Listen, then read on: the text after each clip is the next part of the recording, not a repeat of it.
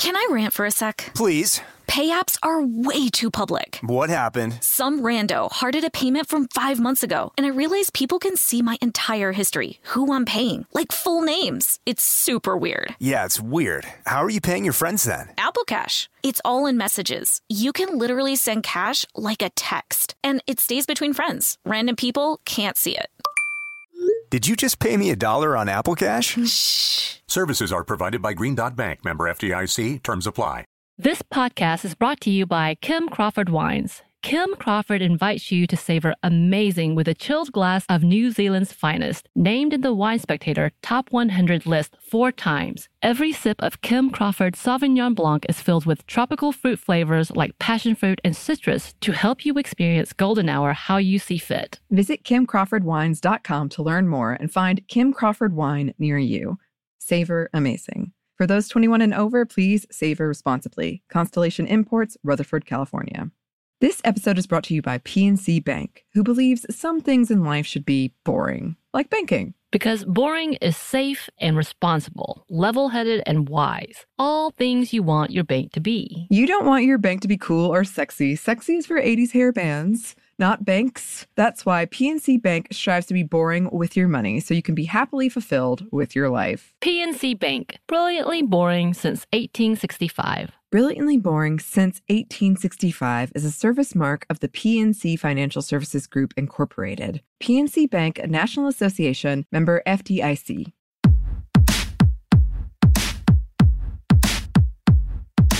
Hey, this is Annie. And Samantha. And welcome to Stuff I Never Told You, production of iHeartRadio.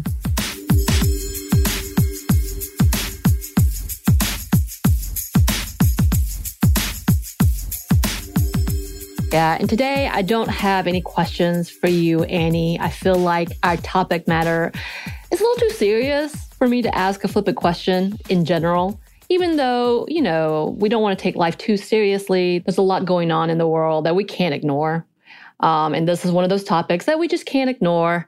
Just to go ahead and give you this trigger warning. We are taking a look at the connections between misogyny, toxic masculinity, domestic violence, and mass shootings, specifically mass shootings and how they are studying it and researching it. And uh, we want to go ahead and let you know we're not going to talk about specific incidents necessarily. We're not going into detail about that, but we're going into a lot of the background research.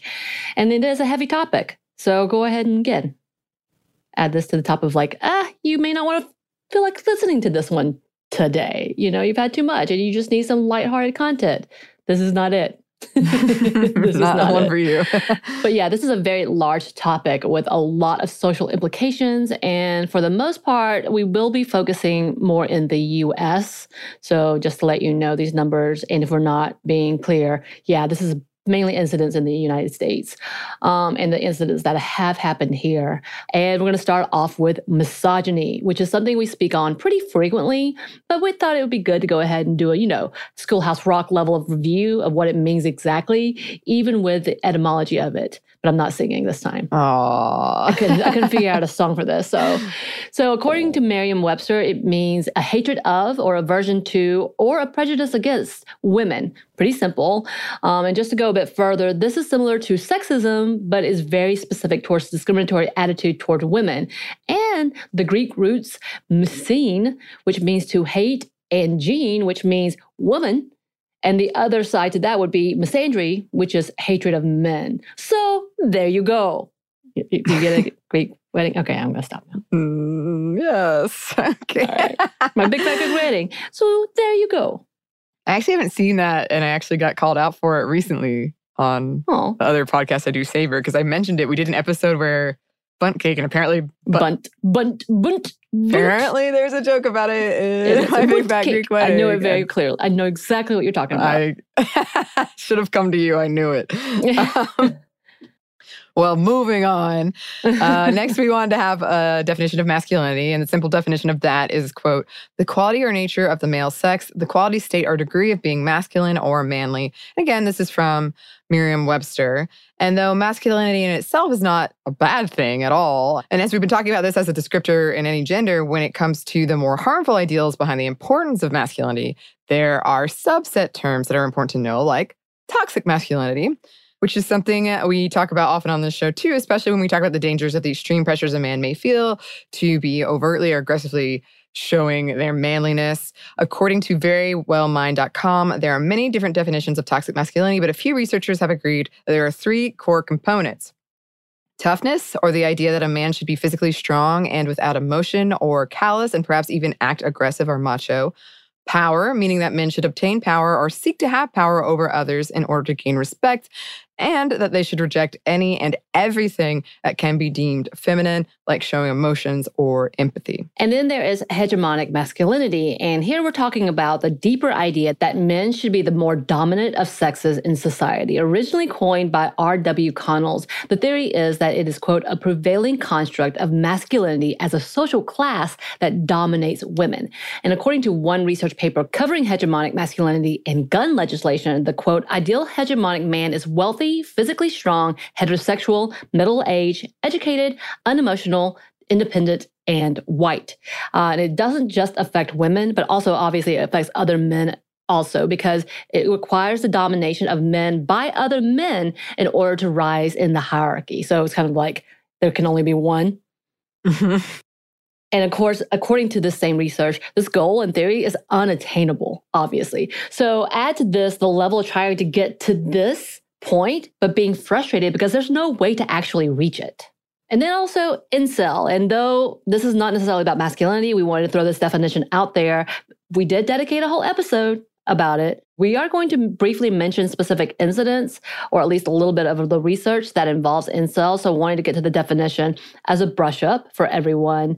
So but if you want to hear more about it and the culture, you should go listen to our episode. Mm-hmm. And according to Merriam Webster, it is, quote, a person, usually a man, who regards himself as being involuntarily celibate and typically expresses extreme resentment and hostility toward those who are sexually active. And then for more focused definition to specific incidents, like we said, we're going to talk about later, this term is, quote, emerged from a Reddit group in which tens of thousands of users, most of them young men, commiserate about their lack of sexual activity, many many of them placing the blame on women and express rage at women denying them sex. And he frequently fantasized about violence. And then there is mass shooting. So we know this one may seem obvious, but there are many varying definitions and different statistics that are used to classify mass shootings. So here's a couple that will help with our discussion for the episode today. According to dictionary.com, it is a quote, single incident involving the shooting with one or more firearms of a number of people, more than two, and typically a large number, especially when the victims are random. But not all organizations and statistics rely on these numbers. Many argue that it needs to be at least four victims and not two. So some of the findings we talk about will be referring to that number as the definition. And we will talk about it a bit more, but with this definition, there are qualifications that are a part of what is considered a mass shooting. So, according to one report by CNN, there's been at least 272 mass shootings this year. And according to uh, Gun Violence Archive, that is a 40% increase from 2020 and a 65% jump from 2019. And CNN is defining mass shooting as four or more people who are shot but that also doesn't include the actual shooter or perpetrator. And the numbers above, again, include all shootings that could include drive-by shootings and uh, have shot at least four people. However, the statistics for Everytown for gun safety reports that because of the variation, once again, as we said earlier, of the definition of mass shootings, the counts differ from a range of dozen per year to one mass shooting per day. The numbers are all over the place, but it depends on different factors and their definitions. But for Everytown, uh, they also may look at, quote, the high number of casualties and often extensive and horrific media coverage associated with them. And some even may talk about the fact that it was out of nowhere, as in, as if, if it was a workplace shooting or what happened with Atlanta, the Atlanta massacre, where he just drove through and it didn't happen at one place, but it was done by one person and with multiple victims. So there are a lot of uh, arguments about these numbers. Yes. And because this organization is looking to make changes within federal and state policies, they also look into specific trends that are often associated with mass shootings, including perpetrated by someone who was legally prohibited from possessing a firearm, perpetrated by someone who displayed prior warning signs, intermingled with acts of domestic violence, and far deadlier when they involve assault weapons and high capacity magazines. And with these trends and specified definition, the Everytown organization or website shows that there have been 240 mass shootings from 2009 to 2020, which includes the deaths of at least 1,363 people. So, if we look at the perpetrators, not surprisingly, when we are talking about mass shooters, the majority of the perpetrators are white men. According to Statista.com, as of May of 2021, at least 53% of the perpetrators of mass shootings from 1982 to 2021 were white, while only 21% were committed by African Americans and only 8% respectively committed by Asian, Latino, or Native American populations. And according to the same site, men make up at least 96% of the shootings. Right. And yes, women are often the victims. More than half the women that die in gunshot are typically domestic violence related. Gun violence is the fifth leading death for women ages 18 to 44. American women are 16 times more likely to be killed by gun violence than any other developed nation. And yeah, this actually doesn't necessarily include femicide. Uh, and we've talked a little bit about this before. That's a whole other topic. It is included, but it's not just those numbers, if that makes sense. Again, this is not outside of the US. So the numbers are obviously much higher and the types of, of killings are much higher. But specifically, we're looking at gun violence in the US for this number, for these numbers. Right. And now, why are we talking about misogyny, toxic masculinity, and patriarchy in relation to mass shootings and gun violence? Well, because the studies show the links between them, and we cannot ignore that. And when looking more closely at some of the cases, studies have found that crimes such as domestic violence, harassing, stalking, and sexual violence often are linked to or have been a precedent to those who are most likely to commit mass shooting. I know we've seen that conversation playing out a lot recently. According to a Mother Jones report, they said that they have found many cases which show a history of, quote, incel like ideals, as well as their hallmarks of the culture, which the perpetrators often, quote, voice their rage and revenge fantasies on against women online. And many of the victims were specifically targeted within these rants. Looking at some specific cases, they say the shooters in Tallahassee, Chicago, Orlando, Sutherland Springs, and elsewhere brutalized women long before their gun rampages and that they often give off, quote, multiple behavioral warning signs that are observable to people around them. A majority do so starting months and even years before their attacks. Right. And this is where we talk about the Reddit showing a lot of this conversation happening and they've them been able to pinpoint a lot of the individuals within those organizations.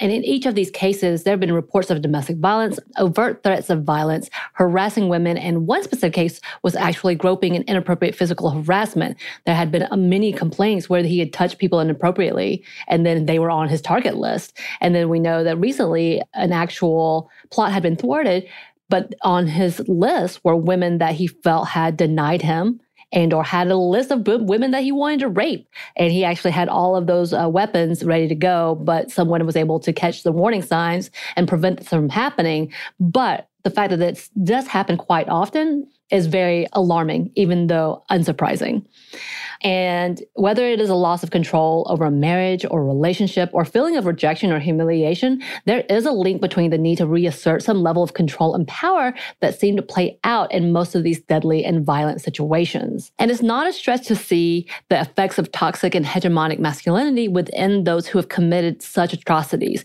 When we talk about gun and gun culture, it is often steeped with masculine leanings, which can quickly turn to toxic and hegemonic masculine leanings. Right. In fact, one study showed how guns can actually be a symbol of hegemonic masculinity. In the study, researcher Angela Stroud interviewed men with concealed weapon licenses to analyze these ideas, and she found similar themes in their reasons. She breaks it down like this performance of masculinity, which includes the family defender, which is the top reason for gun ownership, and the quote, aging male body, which is the idea that they never want to be victims. And if they feel they are, quote, lacking physical strength, a gun becomes the great equalizer. And that phrase, the great equalizer, may be familiar as it's been quoted within movies and media before, which may be part of the link as it's often portrayed in media as the hero fantasy, the save the day or get revenge fantasy. I had a really interesting conversation about this with some friends from Europe once where they I think I've told this story before because it stands out to me so sharply, but we saw Inglourious Basterds together and it was different seeing it in Europe for a oh, lot really? of reasons. Oh, yeah. yeah.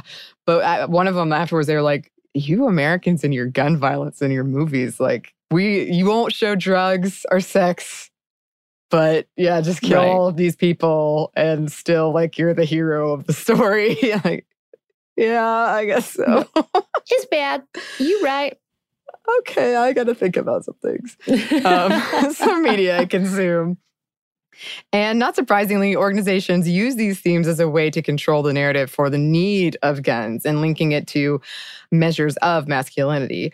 In another study, Scott Melzer states that the NRA uses what he calls frontier masculinity, which includes self reliance, rugged individualism, and a strong work ethic. The NRA bolsters support to their cause. And this type of marketing continues the narrative that this is the way to hold their ground, which is another phrase we hear often in this country, and a way to protect what is theirs. Right. So essentially, this is kind of the idea of the old cowboys, Western cowboys Right. uh, defending their home, which, by the Mhm. way, that's not how that went down. Uh, I'm sure all of you already know this, but that kind of narrative is what pushes this forward in thinking that guns mean men. But there have been jokes about, you know, what does a gun represent for the man? Yeah. What is that anatomy? But it is something that we need to look at. Like we may joke about it, but the actuality is it has become such a way of measuring one's uh, strength is how many guns or if you've got a gun. So that's really scary to think on.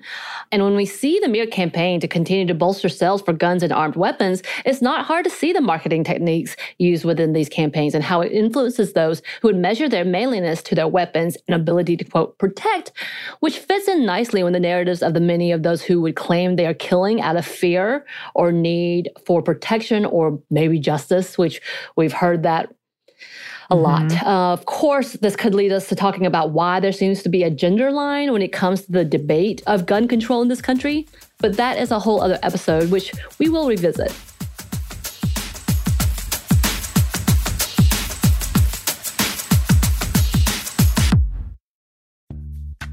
Snagajob is where America goes to hire, with the deepest talent pool in hourly hiring. With access to over 6 million active hourly workers, Snagajob is the all in one solution for hiring high quality employees who can cover all your needs.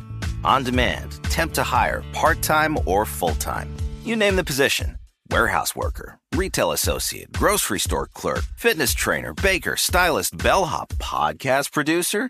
Yeah, Snagajob's got a worker for that. With our easy to use platform, you're able to seamlessly post and fill available positions quickly with a dedicated customer support team to provide all the help you need along the way. Kinda nice knowing you have a talent pool like that in your own backyard, right? Snagajob is the partner you need to keep your business running smoothly. So visit snagajob.com or text snag to 242424 to talk to an expert. Snagajob.com, where America goes to hire. This podcast is brought to you by Kim Crawford Wines. Life is busy. There are so many things on your to do list with so little time to do them. And you're always thinking about others' needs before thinking of your own. Trust me, we understand. Kim Crawford does too. That's why they're inviting you to experience Golden Hour, your chance to reclaim your time and laugh with your favorite people, play your favorite song on repeat, gaze outside your window and daydream about your wildest dreams, or celebrate your victories. No matter the moment, you can savor it all with a chilled glass of New Zealand's finest. As the number one ranked Sauvignon Blanc in the US, Kim Crawford has classic aromas of lifted citrus, tropical fruit, and crushed herbs to help you stay in a golden hour state of mind. Because golden hour is more than just time, it's whenever you want to savor amazing.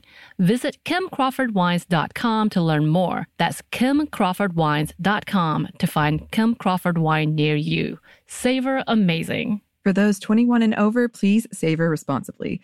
Constellation Imports, Rutherford, California. Tennessee just sounds perfect. Whether that's live music, the crack of a campfire, or kids laughing on an adventure. To start planning your trip, visit tnvacation.com. Tennessee sounds perfect.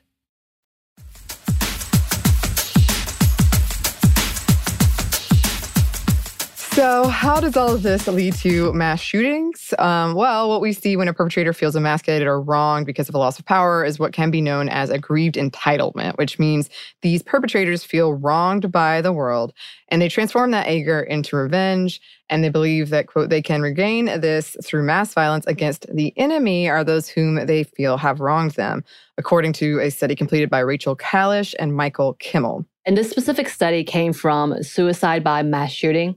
And so they went through this whole narrative, but this is what they were trying to bring out. It was like, oh, this is maybe a reason, and we need to look about this entitlement as well as masculinity. Right.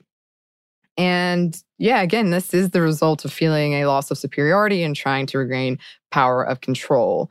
And in a study titled Masculinity, Threat, Misogyny, and the Celebration of Violence in White Men by Maria Scaptura, she talks about a level of white entitlement that factors into perpetrators of mass shootings in states. Since white entitlement often protects white men from systemic disenfranchisement, these individuals are often unable to emotionally process everyday setbacks like bullying, being passed over for a job, etc. When their privileges no longer guarantees them status or success, they are unable to cope and more likely to externalize blame for their outcomes. Right. So there's a lot of conversation of why they may do this. And of course, there are studies upon studies upon studies about what this looks like in relation to gun control, in, in relation to uh, domestic violence, that are all very separate that could come together. And it's slowly coming together uh, as we talked about it. Again, that one report from uh, Kalish and Kimmel came from 2010. And this current one from Scaptura was in 2019. And there continues to be studies. And we know that Bloomberg did a giant study in 2020 when it comes to mass shootings and domestic violence. And we have another new one that came from the etymology from Everytown that came out in 2020 as well. So there's a lot of conversation about how to link these and what is important. And again, we talked about earlier about gun control and gun violence and whether the CDC ha- would be able to intervene. And they have so slowly started researching what is happening, even with it being contested by other lobbyists. But okay. Mm-hmm. But we also wanted to talk about this in linking to domestic violence. Uh, and we already mentioned some of the stats linking to mass shootings and domestic violence, but we wanted to pull up some specific statistics before we dig a bit deeper in the correlation. But first, what is domestic violence? Uh, according to the National Coalition Against Domestic Violence, or NCADV, it is, quote, the willful intimidation, physical assault, battery, sexual assault, and or other abusive behavior as part of a systematic pattern of power and control perpetrated by one intimate partner against another. It includes physical violence, sexual violence, threats, economic and emotional psychological abuse. Yes, and um, According to the NCADV, more than 10 million adults experience domestic violence annually. One in four women and one in 10 men experience some type of IPV or intimate partner violence in their lifetime. From 2016 through 2018, the number of intimate partner violence victimizations in the US increased 42%. In 2018, partner violence accounted for 20% of all violent crime. Intimate partner violence is the most common against women between the ages of 18 to 24. 19% of intimate partner violence involves a weapon, and about 4.5 million women have reported that they have been threatened with a gun by their intimate partners. Right. And going specifically into intimate partner deaths within the statistics, the NCADV states one in two female murder victims and one in 13 male murder victims are killed by intimate partners. An abuser's access to firearm increases the risk of an intimate partner femicide by 400%. 65% of all murder suicides are perpetrated by intimate partners. 96% of murder suicide victims are female. Abusers who have access to firearms increase the risk of intimate partner femicide at least fivefold. And when firearms have been used in the most severe abuse incidents, the risk increases to 41 fold. So, pretty significantly. And while the overall rate of intimate partner has decreased, intimate partner femicide has increased in recent years, driven by an increase in intimate partner femicide committed with a firearm. So there's been a lot of conversation about what state and what uh, legislation is actually doing something about trying to take away firearms and or at least getting some kind of control because many of the states don't have strict policies for those who have been involved in domestic violence cases because of how often it gets dismissed, how often it gets uh, taken back. So if they decide to dismiss charges or take back the charges, uh, or even just timing. It takes time to even get these cases. It takes years. And then, of course, we've also seen those cases where I believe it was in Florida where the woman was in fear for her life. And because she couldn't get a TPO or a restraining order, rather, protective order, she went and took his guns and turned them into the police and she got arrested for burglary. Right. So yeah. we have incidents like that that makes it concerning. yeah. Yes. And then we did want to talk about corollary victims who are family members or those close to the intimate partner somehow involved in the case, such as police officers or emergency personnel. A study of intimate partner homicides found 20% of victims were family members or friends of the abused partner, neighbors, persons who intervened, law enforcement responders, or bystanders. And a quarter of those victims are 17 years or younger. Within those numbers, half of the corollary victims were minors and family members. And 70% of them were killed with firearms, and more than that were killed within their residence. That's something that we need to understand as a part of the mass shootings because oftentimes that's who gets caught up and the multiple victims are the with the main target. So oftentimes we read that children the children of the uh, target are part of the victims as well and that's in within the mass shooting victims statistics as well. So what is this correlation of domestic violence and mass shooters? And I think a majority of you probably already know, and it is really big right now because that one big study that has recently just come out. But according to those studies, it's now verified that at least 61% of the mass shootings were committed by someone who's been in the justice system for some type of domestic violence offense between the years of 2014 and 2017. And with that, it is now verified that two out of three mass shootings are linked to a domestic violence incident. And within those statistics, there is a higher rate of fatalities than with mass shootings unrelated to DV. According to that research, one in six people survive if there's a domestic violence incident or some kind of element involved, compared to one in three for non DV related shootings. In several of the high profile mass shooting cases, there have been details of some type of domestic or intimate partner violence. Cases like the Pulse nightclub shooting, the Texas church shooting in 2016, the Plano, Texas shooting that killed eight people, including the shooter's estranged wife, the Colorado Springs shooting, and so many others that continue to haunt these communities, there were reports of past police or court involvement, but uh, yet not completely seen as part of the warnings until until pretty recently. Um, I mean, some of us have definitely been sounding the alarm, like, why don't we seem to care about this? Hmm. And as new research is now able to verify the clear linkage between some of these precedents, it is unclear how or if it will affect public policy nationwide. And yeah, we know this is only the tip of what needs to be discussed and the overall implications of what is happening with our society and whether or not we are able to bring any change to a broken system. It certainly feels like we've been screaming about this for years and no one's been listening. Or the people in power have been like, thoughts and prayers, thoughts and prayers, move on.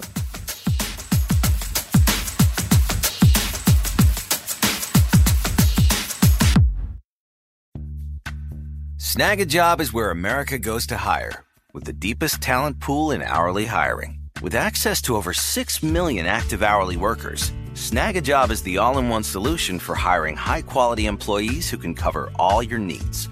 On demand, temp to hire, part time or full time. You name the position warehouse worker, retail associate, grocery store clerk, fitness trainer, baker, stylist, bellhop, podcast producer.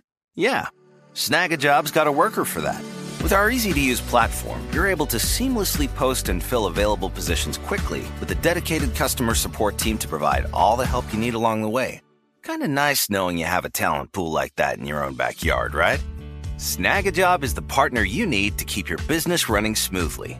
So visit snagajob.com or text snag to 242424 to talk to an expert. Snagajob.com, where America goes to hire. This podcast is brought to you by Kim Crawford Wines. Life is busy. There are so many things on your to do list with so little time to do them. And you're always thinking about others' needs before thinking of your own.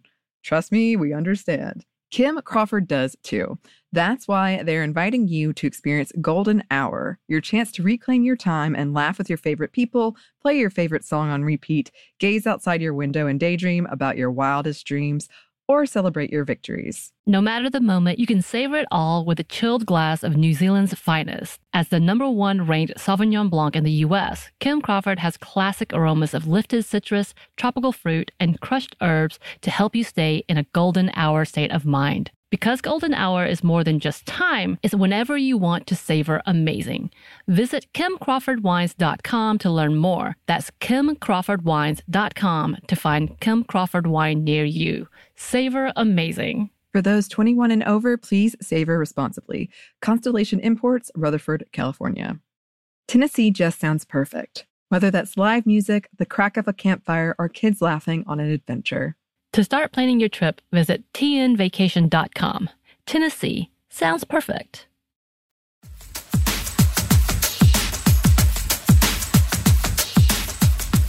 And as we talk about the links that happen within, of course, we talked about this with our QAnon episode and the insurrection episode that we did with Bridget, how we are seeing those who feel like power is being taken from them Right. using violence to come at them. And within that linkage, how many of them has some type of incident or with domestic violence or even incidents against abortion clinics and reproductive rights clinics. Right. Like it's very obvious that there is a, a singular link between all of these studies and who is part of the problem, I guess, for the lack of better terms. And of course, again, this we're not even talking about gun control laws. We're not even talking about the policies based on that. We're not talking about whether or not the Second Amendment has been affected here or should be affected here in these conversations. But what we're talking about is that there is a commonality that we have to address and whether or not anybody's going to pay attention because yeah, it's it's not new, especially in the last 10 years. I think we've talked more and more about it overall. And it's not hard to see, especially if you've been with someone, uh, if you had a loved one involved in domestic violence or even emotional uh, abuse, or if you've suffered that yourself or gone through that yourself, or work within those communities and that types of atmospheres. It is very obvious once you see the glaring signs. Oftentimes, for those who are survivors or those who have been in the field, know know the signs of what is happening and it's really frustrating when you can't figure out a solution um, and i know there continues to be a fight when it comes to gun policies and protection for the victims, which is what we're asking for. And we've talked about the back and forth of the Violence Against Women Act in the past administrations and the fact that it had to be written back in because it was so quietly taken out. And when we talk about funding to help survivors, there's so little uh, that is actually being afforded to them and given to them as a resource. And the fact that we have to look at nonprofits that have to do fundraising because they don't get grants or enough of a grant to help, and that they are limited by being only help, able to help. You know, 20 women when we just saw the stats of how many women are actual victims and or survivors. And it's really infuriating. And, we're not even, again, looking at the in depth of the financial abuse that we've talked about beforehand and what that looks like and why that is so dangerous as well and the overall control. And yeah, we need to talk about whether we value masculinity, which is can be typically more toxic under the guise of hegemonics, over the protections of individual citizens. And that's the question of what are we doing about the guns are we really really looking at protecting or are we really really looking at profits and or a standard that is harmful for everyone because the overall idea that one should be dominating over another that in itself is a threat Yeah, yeah. It's frustrating conversation on so many levels, obviously, but I have gotten in fights with people before where they, being someone very adamant about, like, don't c- come and take my guns, saying it's all about like protection, safety, and control. And I'm like, well, if I walk into a place and I see somebody with a gun, I don't feel safer. I immediately feel less safe. like, right and that whole idea of like, the best way to stop someone with a gun is another person with a gun. And I'm like, since when does it have to escalate to this? Like, we can't find another place along the line to Right. protect more people. right And yeah, that's the that's the other part to that is at what point do we say this is a hobby and this is status versus protection? Again, when the conversation people want to talk about how, you know, if you outlaw guns, you know, people don't get them illegally anyway, and all of these things, uh, and or talking about how they need the bigger guns because what if something goes wrong? You know, the fake apocalypse that's supposed to happen soon. all of these things. And I get a level, like, I hate guns. This is my own personal opinion. I hate them. They scare the hell out of me. I left one of my jobs because I was going to be enforced to have a gun. I was like, no, no, no, no, I'm Mhm. good. I'm out. That was not my job. But I'm not even arguing about whether or not you can have a gun. I'm not arguing with you about whether or not uh, Second Amendment rights. It's just more of that we have to think about the necessary toll it's taken and why we are not having some type of legislation or conversation about why this is controlled more than what it is when everything else is seemingly way controlled. Women's bodies are so more controlled than guns. And that has taken lives versus all of everything else. You know what I mean? It's just a, kind mm-hmm. of such a weird conversation. Again, this is this is not what we're talking about necessarily in this episode, the gun control stuff. We are talking about why we need to see it. And again, yeah, I think more women, you'll find more women saying they're uncomfortable with guns than they are um, than men when it comes to statistics and who owns it and who is part of the NRA. There's a very clear line mm-hmm. of genders of like who is here and who isn't. And again, there's got to be somewhat of a level of okay, but why are people fighting so hard? Again, capitalism. in its yeah. you know truest form of what this is and who is making all the money and why it's so important to them but the fact is it comes down to do you trust people too i think that's yeah. part of that conversation is you go into a relationship not realizing who you're with and finding yourself caught and then you're caught up into this whole world that you don't understand and then you add a gun to it and it becomes a whole new mix obviously and yeah, we can go back to the fact that many of the mass shootings had legal guns. Yeah. End of story. And again, who is perpetuated by and who the demographics are, who are the actual shooters, and why that's important to look at in the system that doesn't police them very well, but they police indiv- other individuals really well to the point that they they are murdered for taking two steps outside the line. Yeah, yeah, and I I mean it's a lot to untangle as as you said at the top, Samantha, because there are so many issues here, but I think that we can't not talk about if there's multiple instances where that I could think of off the top of my head mm-hmm. where it's a dude being like, this one woman rejected me once and now I have to kill everyone and, and right. myself usually. Right. And that is a problem. And we should be asking why that is. Exactly. And then also why we have to look at the fact that, you know, women from 18 to 44 mm-hmm. are probably going to die of a gunshot. Like it's just kind of one of those, hmm, yeah. Why is that? And and again, yeah, the correlation seems to be getting more clear as more research is being done over who values what in our current state of being, and not much has changed. I know that there's a lot of outcry. There was a shooting that I specifically remember. I think Columbine would be mine point of like they're going to do something now. They're going to do something with gun control yeah. now. Surely, surely to goodness, something's going to happen and nothing happened. The Sandy Hook shooting was another one. I was like, oh my God, young children have been affected. This surely something's going to happen. And of course, the whole uh, ableist narrative of mental health comes in instead of guns and instead yeah. of violence against women. Because the first thing he did was he shot his mother. And I think that says a lot. He was after her and then it, it uh, went bigger. But there, there needs that conversation of like, ah, huh, yeah, okay, let's not be ableist and just blame one thing because that's something yeah. that you know you want to say is out of your control. Mm. And therefore you could like you couldn't have that couldn't happen normally, right? But the fact of the matter is he had access.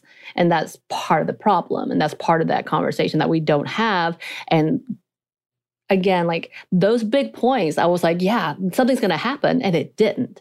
And it seems to continue to be that way. And that's the most frustrating part is yes, these new statistics are alarming. But for people like us who have been in this industry, it's not shocking. Mm-hmm. We just now have actual verifiable numbers. Yeah. Yeah. It's like you said, whether or not we'll do anything about it. Um, and that's a whole other we something we've talked about before, which too much for this episode, but that whole like blame the mother thing. Right, it really is. It comes back a lot in these where it's like, well, she must have been. And I I don't know, but it's like the fact that that is we instead of him, we always are like, but that mother though, right? right. But that's kind of that conversation of when women, and I've seen this many a times, who are victims, and then their children are victims, and both the mother and the father get arrested, but oftentimes the mother is the one that gets sentenced the longest for not protecting her child. Majority of the time is because she was a victim herself and she's fearful that they're going to die if she does anything. Like mm-hmm. they are all going to die. And these are kind of that relevance of like, yeah, they they do. This is what happens. They end up dying. Mm-hmm. And so instead, because they didn't come out of it, because they have no other other circumstance to come out of it, they're punished more so than the actual abuser because they didn't they as the mother should have been protecting the child. yep. so much. There's so much here.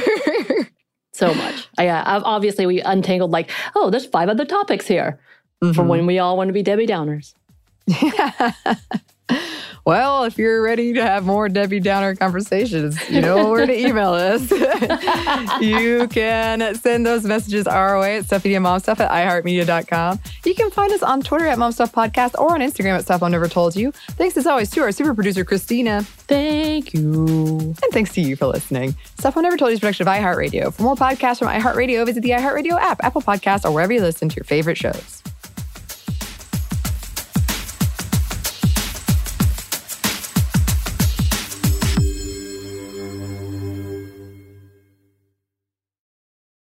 Podcast is brought to you by Kim Crawford Wines. Kim Crawford invites you to savor amazing with a chilled glass of New Zealand's finest, named in the Wine Spectator Top 100 list four times. Every sip of Kim Crawford Sauvignon Blanc is filled with tropical fruit flavors like passion fruit and citrus to help you experience golden hour how you see fit. Visit kimcrawfordwines.com to learn more and find Kim Crawford wine near you. Savor amazing. For those 21 and over, please savor responsibly. Constellation Imports, Rutherford, California. This episode is brought to you by PNC Bank, who believes some things in life should be boring, like banking. Because boring is safe and responsible, level headed and wise. All things you want your bank to be. You don't want your bank to be cool or sexy. Sexy is for 80s hair bands not banks. That's why PNC Bank strives to be boring with your money so you can be happily fulfilled with your life. PNC Bank, brilliantly boring since 1865. Brilliantly Boring Since 1865 is a service mark of the PNC Financial Services Group, Incorporated. PNC Bank, a National Association member FDIC. Tennessee just sounds perfect. Whether that's live music, the crack of a campfire, or kids laughing on an adventure.